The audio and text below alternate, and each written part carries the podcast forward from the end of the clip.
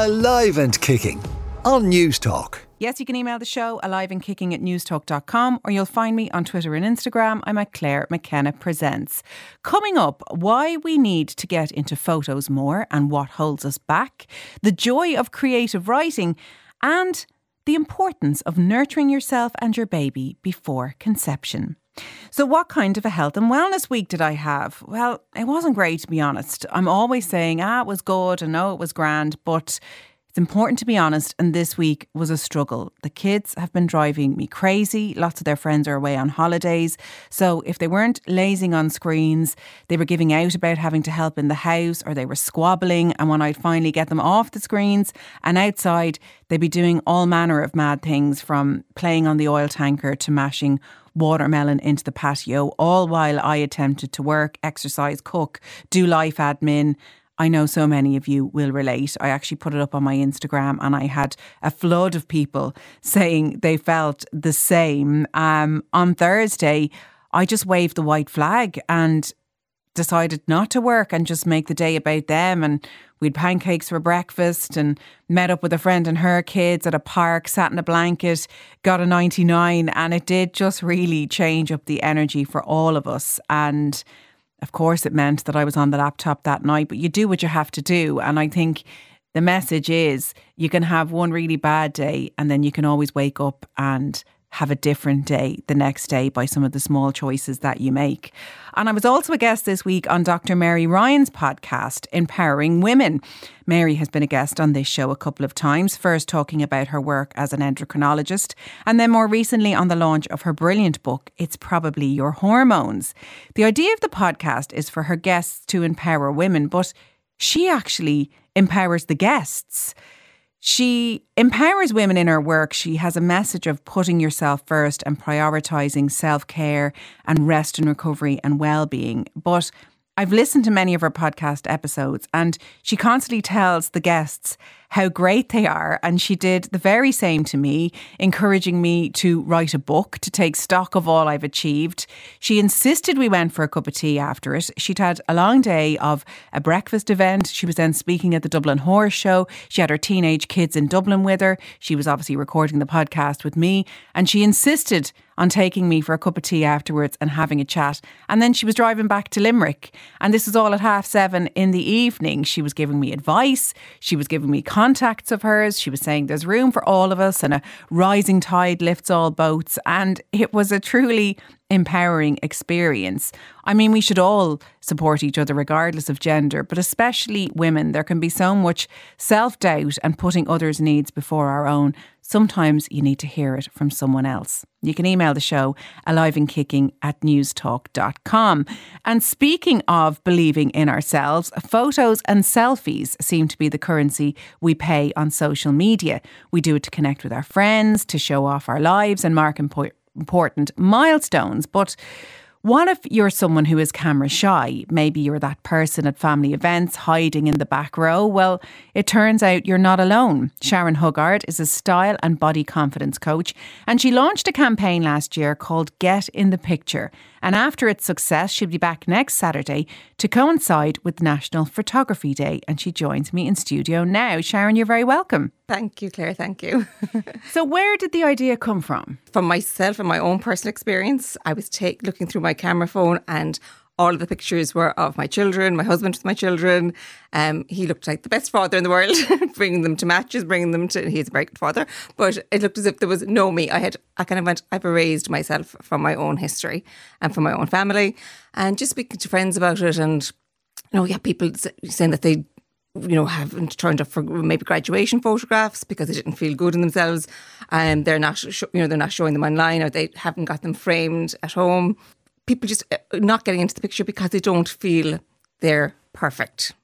And you know, in this kind of, as you said, this world that we can edit, delete, and erase ourselves in a second with one swipe of our finger. Um, I suppose my call is to get into the picture imperfectly, you know, as you are. Because now that we can see the photo, you're right. I mean, I hear time and time again from my friendship group, delete that. Let's go again. This arm out carry yeah. on that we're at. And like yeah. you suck in a little bit harder and stand a little yeah. bit higher. Yeah. Yeah. Whereas like we've all got a belly. You know, when you put your arm up against your body, yeah. it, like it does look a little bit wider. What's wrong with that? Why have we... I, yeah, it is. Uh, it, like, even it's so funny because it's all, everybody does it, but everyone zooms in on themselves. Like it's, you know, straight, you know, you have the group photograph on a night out, everyone's having a great time. And what you do is you zoom in yourself. Next door, Mary zooming in on herself and, you know, Roisin zooming in on herself. And we're just crit- so critical of ourselves. And it's just, I did, I actually put up a post the other day of myself. I had a photo shoot for, you know, for work for um, recently, which is enough to put the fear of God into anybody. Um, and there was one photograph which was lovely. It was me dreaming, looking off into the distance. And what did I do? Zoomed in, and where are the back rolls? Because it's kind of from the back and from the side. And I said, you know what now? I'm not going to delete myself and erase myself. You know, we have back rolls, we have tummies, we have, as you say, we ha- and we have these rules. Stand at the back. Who's, you know, everyone runs in or stands in the middle so that everyone kind of, you can kind of conceal yourself.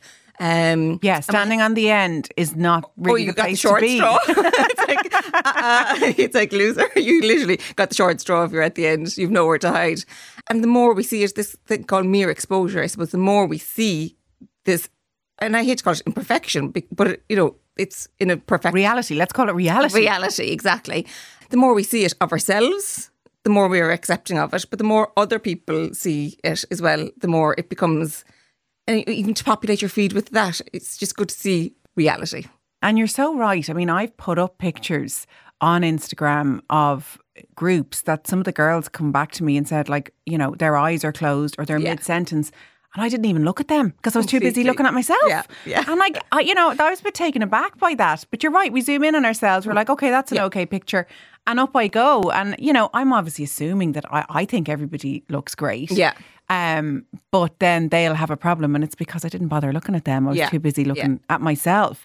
But I'm impressed that you turned the focus on yourself in these photos. I yeah. actually blame my husband that there's not enough photographs of me yeah. and the kids because okay. I'm the one taking yeah. the photos all the time and yeah. taking the moments. Um, but invariably when he does ask me to take one and say, say hop in there, like I'm not I'm not mad on it. No. But sure, look, yeah. that's what we want because we want to be able to look back at photographs and be there. Yeah. And that, I suppose that was, when I had the idea last year, I suppose the day was amazing and the people presenting their photographs and the different pictures and everybody. There was people with dogs, people with their daughters, people with their sons. It was just a really beautiful day um, of diversity and celebrating that. You know, we don't want to look back yes. and not be in the pictures. Yes, so that we were, like we were, you know, we're erasing ourselves from from that from the picture, and it was just, you know, and I feel like if you're erasing yourself from the picture, what else are you erasing yourself from? Is there other places that you're not stepping up and you're not um, stepping and hiding, I suppose, and holding yourself back? And tell us a bit about your work because that's something you see all of the time. Tell me about the people you work with.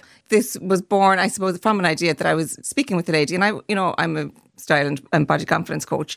When, the, when I was working with them, it's kind of, you know, what what are you not doing? What are you holding yourself back from doing because you don't feel confident or you don't feel, you're, you know, you're, that you're the right size, whatever the right size, the right weight is. And one of the things came up was one lady, she had not taken an official photograph of herself, and she was a, a president of a network group for a whole year. And I just, that's when I, I just got literally goosebumps and said, we are erasing our history here.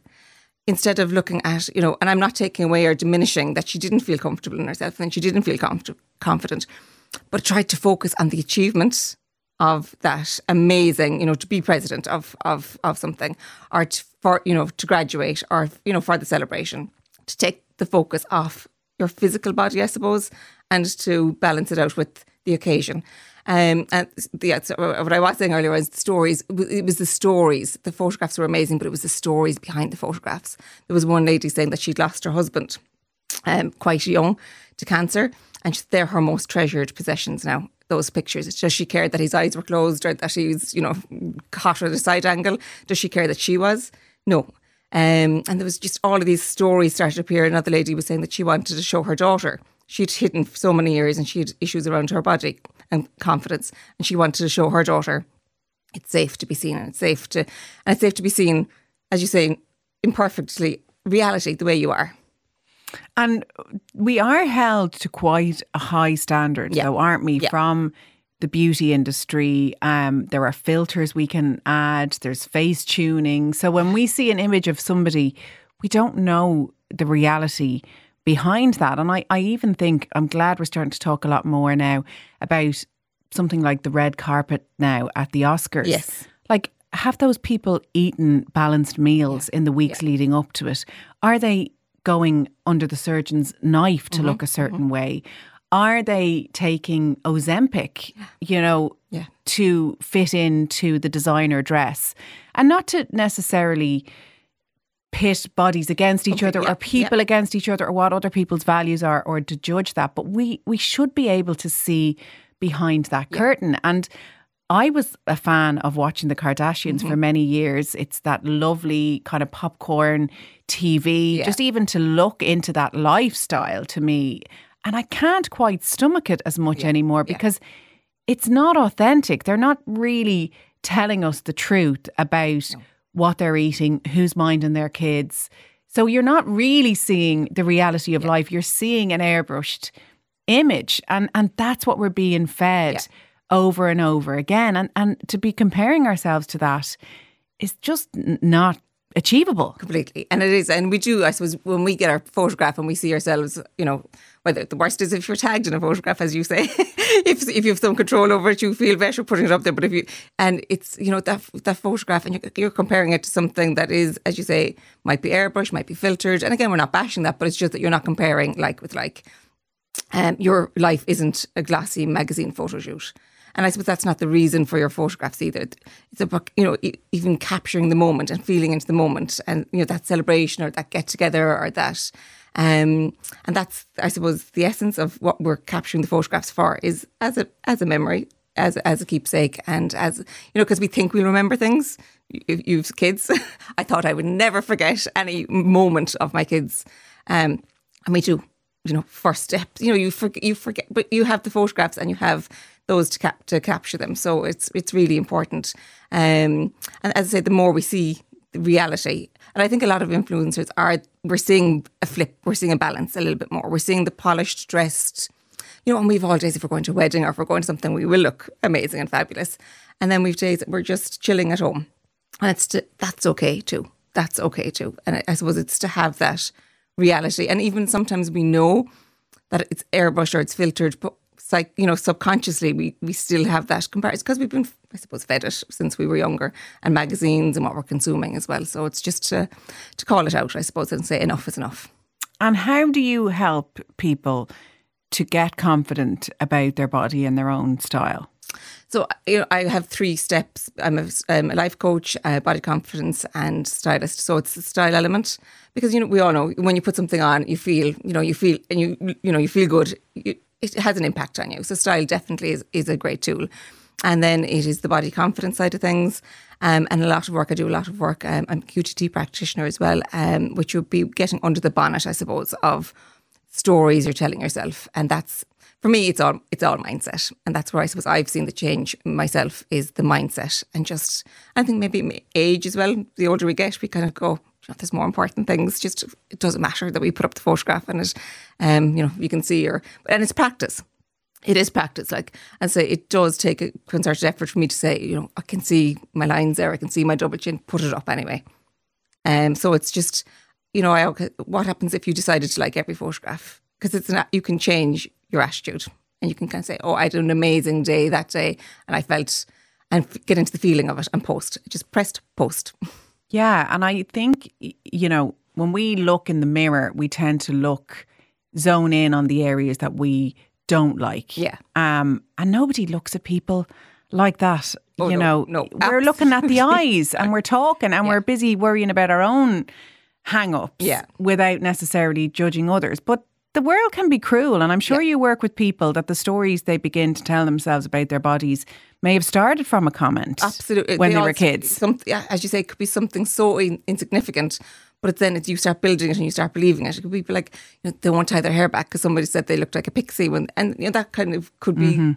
kind of, you know, seem silly to somebody else, but it's actually not if it's their reality. And you build on this, and you, so it's to, you know, the, I have tools that I can help people with to deal to deal with that. And then you have the clothes that are kind of, I suppose, the polishing of the, you know, the diamond at the end, which is lovely. Yeah, and I would always say to people, when you really start to take care of yourself and do things because you love yourself, not because you hate yourself. So whether that's moving your body or eating well or allowing joy to come into your food choices instead of restriction, yeah. that sort of changes it. I find when I'm getting a bit more regular with going for my walks or going to the gym, I'm looking in the mirror and I'm starting to see, oh, there's a bit of improvement yeah. there. And it's it's a mindset shift, as you say, it and is. to start zoning in on the positives yeah. rather than the negatives. Yeah. So you are running this campaign again. Yes. So next weekend, yeah. how do people get involved? So it is, as you say, on the day, take your photograph as you are. You can get somebody else to take it. You can take it yourself. It can be with your kids, your dogs. It doesn't, you know, with who, whomever. And you upload it to Instagram. Tag Sharon Huggard and then hashtag Get In The Picture. Um, and it's just such a lot. And then I repost them all. So you'll get to see them coming in. Like they came in last year from all around the world. They came in from Bali, Australia, New Zealand. And it's just, as you say, it's just, there was just something big. It just, everyone felt part of something on the day. It was really special, actually. It was kind of, um, and there was no judgment. It was a really safe place. And people were just liking everybody's photo. It was just really a lovely day because everybody, and some people, it was no problem to them. They just put up the picture. And other people, it was a huge step for them to do it. Um, so it's, and you kind of, what difference would putting up a picture make? It makes a huge difference. One step will make a huge difference. You might go on and do live in your, you know, your on your business page. You might um, do that presentation. So it all starts at one step. And this, and it's just, as I said, there's something. It started off as a, I suppose, a local campaign last year, and it became an international, and I would, movement is the word I would call it. It was really special. So. I love that. So it doesn't matter what you're doing. You don't necessarily have to pose it up. You could be out walking the dogs. It can be a yep. selfie on your own. It could be taken by somebody else. Yep. Just get in a picture, get in it. Upload it. Yep. And again, you tag at Sharon Huggard underscore and the hashtag is Get In The Picture. Sharon, thank you. I'm going to do it. Thank you. I look forward to seeing Well, I love getting my photo taken. That's why I end up doing what I'm doing. But yeah, I, I'll try not to think of the angle. If I open it on selfie and it's from below, I'll just post that one anyway, right? Absolutely. Look forward to seeing it, Claire. Thank you so much. Thank you very much. Thank you.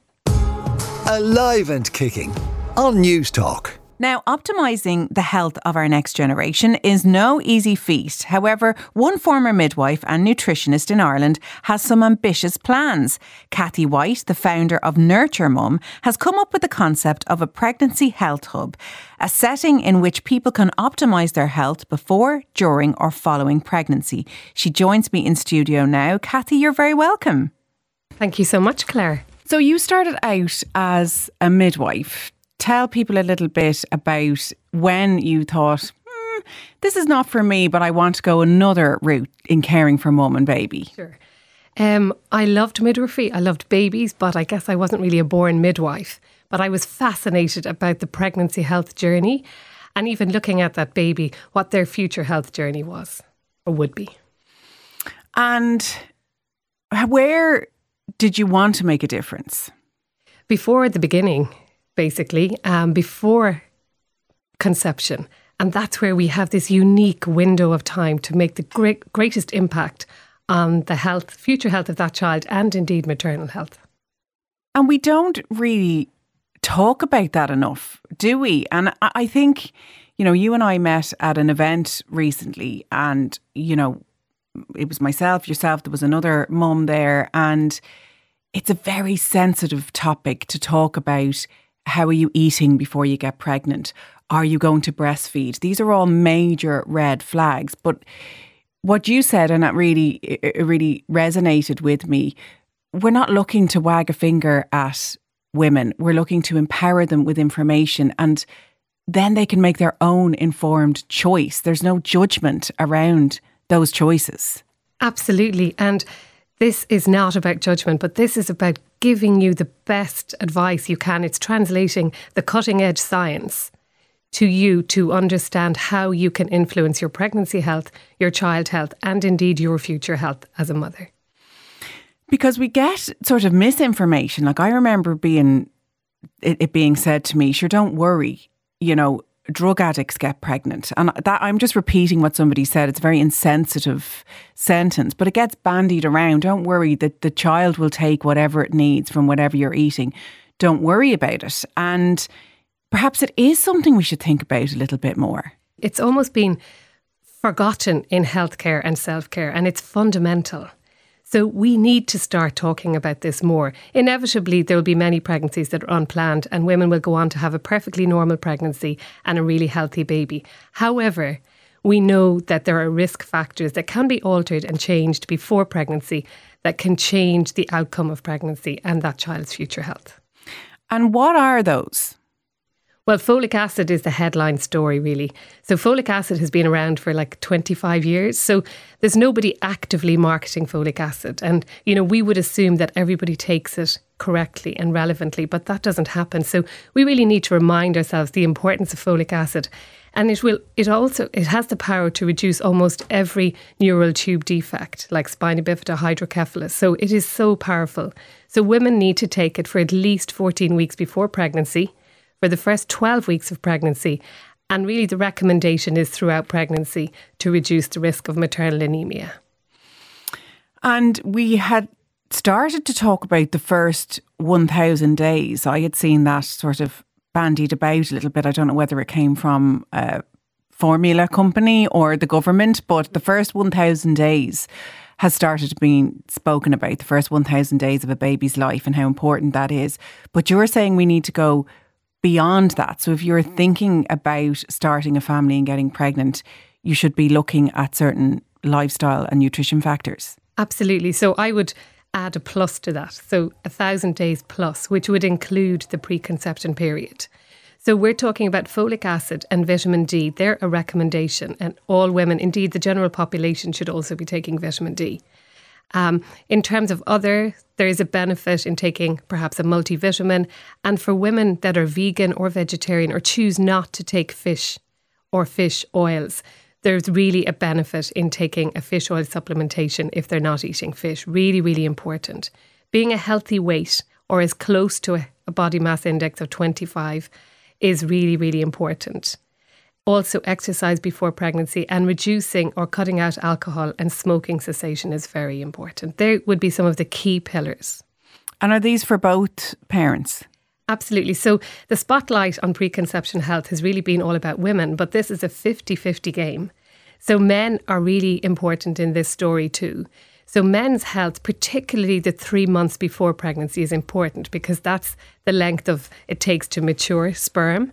So we know that risk factors for men include smoking, um, alcohol, and things like anabolic steroids, so sort of leisure steroids um, associated with fitness. So we know that they can damage the D N A, um, which can cause issues during pregnancy and indeed around fertility.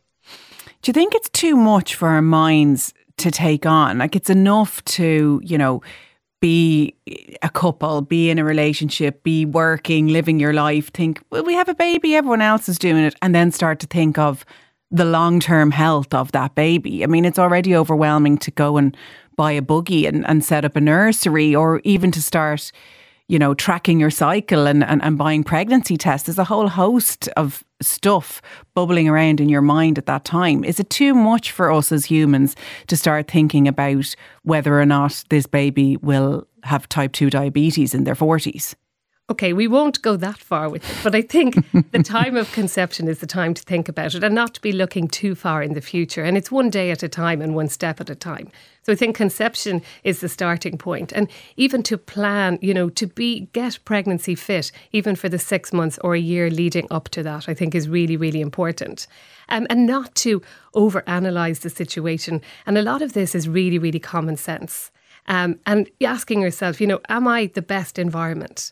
Is my body pregnancy fit? And I think if we actually listen to our intuition and our gut with some guidance, um, I think we can do really well, really simply, without overcomplicating it. Yeah, and it's about the message I've started to really put out there about nourishing ourselves and taking care of ourselves because we love ourselves. And I think diet culture has a lot to answer for, particularly when it comes to women, because the focus is constantly on making yourself smaller and being restrictive and cutting out food groups, all in the attainment of a certain label on your clothing. And when I think back to myself in my own pregnancies, I know I was quite focused on that and quite focused on keeping my body a, a certain shape and trying not to put on too much weight so that I could, in inverted commas, bounce back after the pregnancy. And I do wonder about what sort of nutrients was I not giving to that growing baby, and, and where were my priorities? And, you know, it's very hard for me to even admit to that, but it was very subconsciously part of some of the nutrition choices that I was making. I often think back before I had my first baby, our son, um, you know, carbs weren't a huge part of my life. And I remember having a chicken breast and vegetables and then going into labour for the night. I mean, what was I thinking? Why wasn't I fueling myself for this major physical activity that I was going to go through? And as I heard my husband having tea and toast in the corner because he was starving, I thought, I'm actually starving too. And I just think that's a real indication of where your head can be at sometimes. It's to be kind to yourself. And I'm a real believer in the eighty twenty rule, whether you're planning for a pregnancy or in general life, that eighty percent on the rails. So you have your five portions of fruit and vegetables every day. You eat your high fibre diet where possible. And the simple messaging around that is, you know, carbohydrates are really, really important. They're our energy source. So going into labour, you need energy source. It's a bit of a marathon. It can be. So it's to be fueled up with den- with nutrient-dense food. But if that, if before your labour you fancy a bar of chocolate or that piece of toast or during your pregnancy, in moderation, like we need to move to moderation and not exclusion in terms of I can't eat that. And that's a stress in itself. Like food should be pleasure and nourishing, um, and particularly around pregnancy health.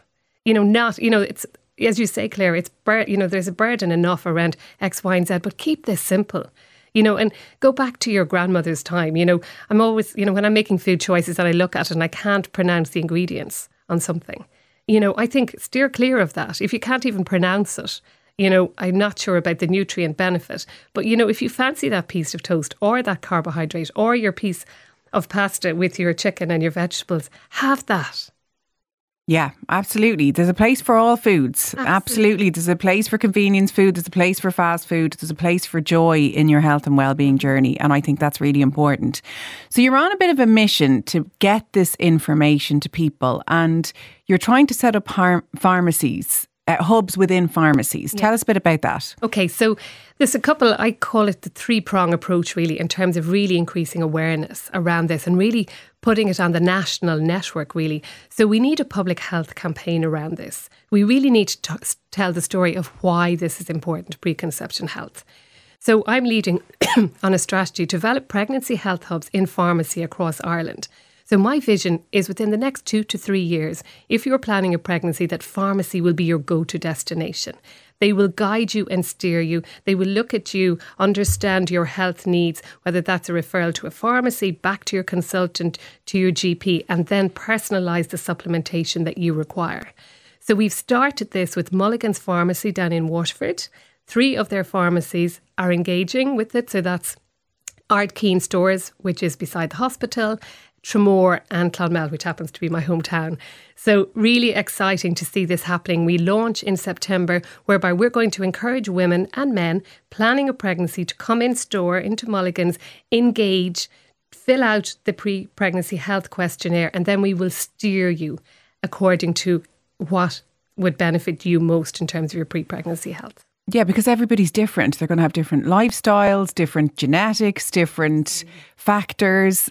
So to get individual information is going to be really important. Absolutely. This will be, you know, it's a pilot as it stands. It will be a paper-based system. But, you know, my vision, again, sooner than later, is that we will have an app.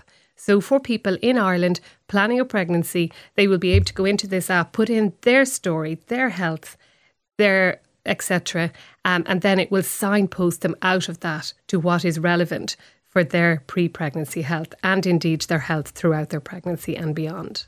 And nourish is my favourite word. You've chosen nurture, and I think they're two really important words, because I, I think I've said it already, we kind of get lost in this finger wagging health story, you know, eat less, move more. It's sort of like, what are you not doing? And then people get paralysed into, you know, everyone's just doing their best realistically. But with the right information, we can feel really good, and everybody deserves to have their energy levels beyond a four out of ten. And, you know, by making small changes and small choices, you can do that. And pregnancy is quite hard. It's quite taxing on the body. So to be in your best health, it's better for you rather than you having to drag yourself through those nine months headlong into a newborn, which isn't a walk in the park either. So this is a real optimum time for people to be feeling at their best. Absolutely. It's a, it can be a game changer, you know, for women who take steps to manage their pregnancy or before conception. But again,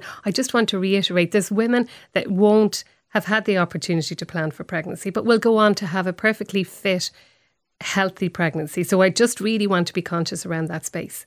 But yeah, the more we nourish ourselves, you know, a little bit of movement, exercise, food, and, you know, talk to your friends, neighbours, family who've been through pregnancy. Understand what really was a game changer for them in terms of nutrition and health. And there's the most incredible resources, evidence-based, um, available. Um, and I can certainly list some of those um, on the News Talk um, website, like Um, I recently met prof- with Professor Fenula McAuliffe in Hollis Street, and they have developed an amazing app called um, Holistic, which basically goes down through a lot of recipes and cooking for pregnancy, really nutrient-dense food that's easy to make and really accessible. So that's a really valuable tool, and there's so many tools out there, and we can certainly share some of those with you. Fantastic. Well, look, you're a woman on a mission and you're going to make this happen. I've absolutely no doubt. And thank you so much. Where can people find out more? Um, they will can find more on nurture mum dot I E, um, and we will certainly add some of these valuable, trusted resources to the News Talk website. Kathy, thank you so, so much. Thank you so much, Claire. Alive and kicking on News Talk. Now, my next guest, Frank Fahey, worked in educational publishing for many years, and when the time for retirement came, he wanted to find a way to give back. He started a group called Write On, inviting people from all walks of life with an interest in writing, however small, to come forward, work as a collective and possibly get published. Frank joins me on the line now. Frank, how are you? Thank you, Claire. And it's great and, to hear uh, that there is something like this thriving, because I worry with the mobile phone, which we are talking to you on now. So it's a fantastic piece of of uh, technology and, and has brought great things to our lives. But is it stopping us picking up a, pay, a, a page or actually writing long form with the way we're texting and the way we're rushing everything into smaller amount of characters? Um, it's true what you say, and I, I worry myself about the younger generation. Are they capable of, of reading long tracks when they're used to the, the limits of things like, like um, Twitter and so on and so forth? Mm. That, you know, you're only allowed so many characters. But having said that, the book business is still thriving. People are, who, are, who go on holidays and so on still buy books and lie on the beach and read them. I think the, the, the, the demise of the book has been around as long as I've been in publishing, and the old-fashioned book, either hardback or paperback, or indeed in Kindle, and are still are still are still thriving. And I think they will. I think people, there's just something very special about the feel of a book, about turning the pages and so on. And um, you know, once and again, like let's say people who have to go into hospital or something like that, and they're not. You know, they're not able to do a variety of things. A book can be a great comfort in times like that.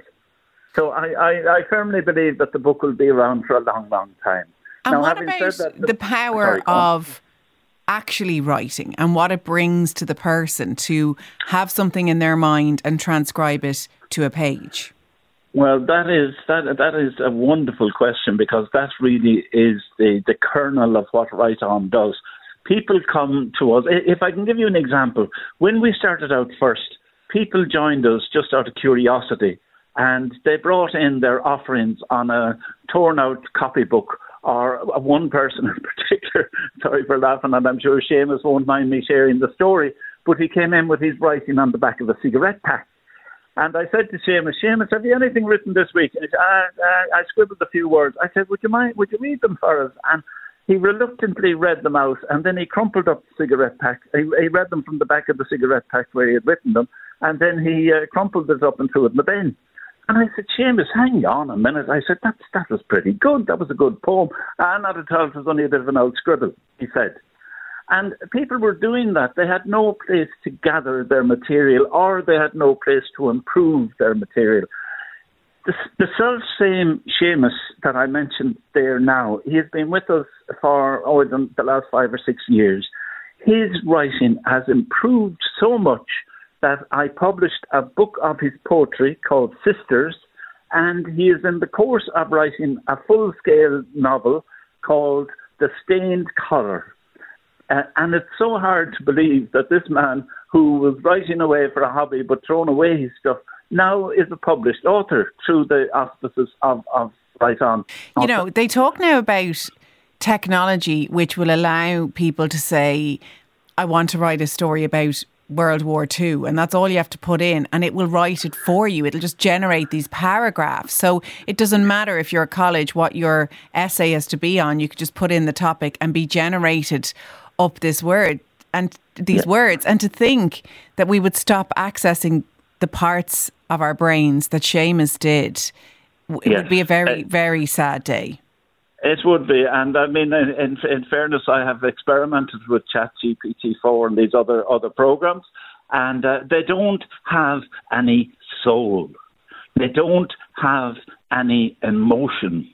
And that is the thing that humans bring to writing, is, is this emotion. Uh, I recently published my own book of short stories, and, and I have a book of poetry uh, published. But every single, there's twenty-two short stories in the collection called The Father's Love. But every single story is based on an emotion that affected me. Now, there's some stories there about killings and murders and people dying. I didn't kill anybody in the making of the book, and no animals got hurt in the making of the book. But but the emotional um, tone, or the emotion, I, I was affected, we say, by, you know, by, by an accident or by something that happened in my life, and it has never left. But it comes out now in the form of fiction, and I can uh, indulge myself by creating a new ending even to something drastic that might have happened in my life, or by creating a, a, a worse ending and say to myself, well, I'm not too bad, I survived that because this is what could have been worse. So through the power of fiction, it is it can have a very good cathartic effect on one's mind. Yes, because you felt you it, in, and no chatbot has felt it. They might be able to, you know, come up with certain words, but that's not feeling an emotion, as you say. Yeah, I, exactly. Um, I don't know, uh, I'm not sure how much time we have for this piece, but I said to you at the outset that I that I wrote my first novel when I was three years of age. And a particularly popular piece is a piece called My First Book, which is very short. But I think uh, any time I read it for people, some people reduce, uh, are reduced to tears. So what, if, if, with your permission, I'd like to read a very short extract from it and uh, see what you think. Go ahead. Would that be okay? Go ahead, Would that Frank. be all right? Okay, I'm going to cut, cut out the the the, uh, the, the bit. Um, it was basically what's happening here is a young child child has been sent into the room out of his mammy's way because mammy is busy cooking and preparing the dinner. Back in the day, of course, it's based on my own mother. And my mother was a teacher, and she tries to keep the child occupied by giving him a copybook and some crayons and sending him off, and she hopes that it'll keep him quiet for a couple of hours. Of course, it only keeps him quiet for a few minutes. So the child comes back and says, Mama, Mama, look, my pages are full. Mama's thoughts should have been occupied with the apple pie baking in the oven. Himself hates it when the crust gets too hard and brown, and the meat for the stew would be overcooked if she didn't turn it in the pan, and the carrots needed to be washed and sliced, and Lord and his blessed mother, she forgot the parsnips. Himself always likes a few parsnips, and the potatoes need peeling, and her currency cake was only half ready, and the blessed flour had to be cleaned up from the floor, and, and, would you look at my little dot? Poor Francis. The copybook nearly as big as himself, bless him, and the scrawls all over the pages. Sweet Lord, but he didn't half use the crayon. Well, bless his little heart, the poor Manin, and the big blue eyes of him. Would you look at the hole in his ganzy? sacred, divine. Could you ever keep them in clothes? Mama, Mama, it's my book, my new book. Mama's hands clasped her head. Flecks of white streaked her beautiful brown hair. I gasped at the way she suddenly looked so old. As I clung firmly to my precious manuscript, Mama swept me up into her arms, gently prizing the copybook from my fists. She settled me onto her knee. Now, little man, what have we got here? I've been working hard, Mama, like you said, very, very hard, and I've been writing and writing and writing, and I folded up the whole book. And look, Mama, I stayed inside the lines, and I need a new copybook now. Oh, a book. You've written a complete book. What a clever little man. Who is the best writer in the world? My little man. And in such a short time. Sacred Heart. Now, will we read it? Yes, Mama. You read it, and I'll tell you if you're right. Exhausted after all my hard work, I snuggled up in her warm lap, cozy, and I listened to her read, and I helped her to turn the pages, and I made sure that she didn't make any mistakes. Ah, that's a lovely window into your beginnings, Frank. Thank you very, very much. And Frank, you have... I'm not sure, I'm not sure ChatGPT four would have the emotion for that piece. I don't think so. I think you're right there. And Frank, you okay. have Zoom sessions for anybody to join every Thursday from seven to nine p.m. People can find out that's more it. At Write On, spelled W R I T E dash on, hyphen on. Yeah. Dot yeah. ie right hyphen on right. dot ie. Frank, before I let you go, you have been experiencing long COVID. Tell us a little bit about your health oh. and well-being at the moment. Okay, I I, um, I got long COVID on April the second, twenty twenty-two, which is over a year ago now. I actually got it in Scotland. Long story. I was over in Scotland for an event, and I came back with long COVID the the, the day after I tested positive. Um, it affected me very, very badly. Um, my concentration level, first of all, fatigue, and, and I could barely get out of the bed. I could barely move. I could barely walk. I, I'm full of pain everywhere. I had a history of medical problems before. I had fibromyalgia. I had rheumatism. And um, I had some heart surgery done as well. So I've, I've a lot of... Uh, um, medical things done, but I think I was very susceptible to the COVID um, virus when it hit, and um, I was really and truly laid up for all of the summer, and I got bronchitis. Um, I still have it. You, you may hear it in my voice. I got bronchitis. I'm on um, asthma, uh, um, what do you call it, inhalers and things like that. But uh, um, the worst thing that happened to me is I couldn't read books. And from everything I've told you, that, that was the worst thing that could happen to me. I couldn't concentrate on a page. I couldn't follow a story. And every year we produce an anthology in Write On, and I edit the anthology w- with the help of some of the other members, uh, proofread it and so on, and I couldn't do it. I couldn't see the mistakes. And thankfully, Mary Rose Tobin stepped in, and she did the proofreading of the of the most recent anthologies. But it was a frightening experience, not even to be able to, to, to watch T V. Uh, they talk about COVID fog and so on, and that's what happened to my brain. Gradually, things began to get better, but I still suffer very much from lack of energy, from uh, concentration problems and so on and so forth. So by no means am I out of the woods yet, and um, uh, hopefully I'm, I'm still getting it investigated. I think I probably have a team of, of uh, more consultants than anybody else in Ireland at this stage. Um, I have consultants for every for every bits and pieces, and they're still looking. So hopefully, at, at least I'm able to uh, get back to writing stories and editing stories, and that is, uh, I suppose, my lifeblood, really. I should say, I know I don't want to go on too much, but I should say the pandemic was a kind of a boom for the Write On group, because we had to give up our physical meetings, and then we transferred to Zoom. Now, there was a number of people in the group who who didn't even possess a laptop computer um, when they started, but now they are totally expert with Word, with PowerPoint. What we do is we make movies and we make uh, videos with music, with sound, with the words appearing on the screen for our poems. So it's not just a boring old somebody comes on and reads their story and we comment on it. That's not what it is. What it is is a is a, a complete performance of the poem.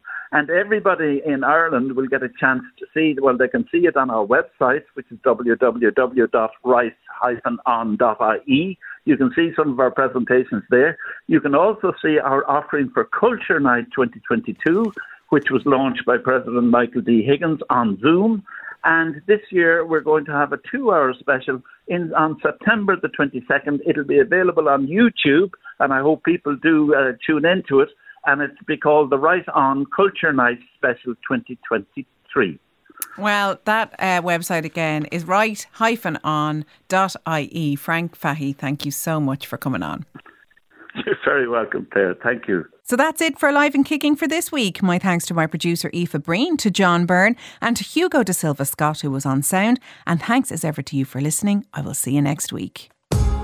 Alive and Kicking on News Talk.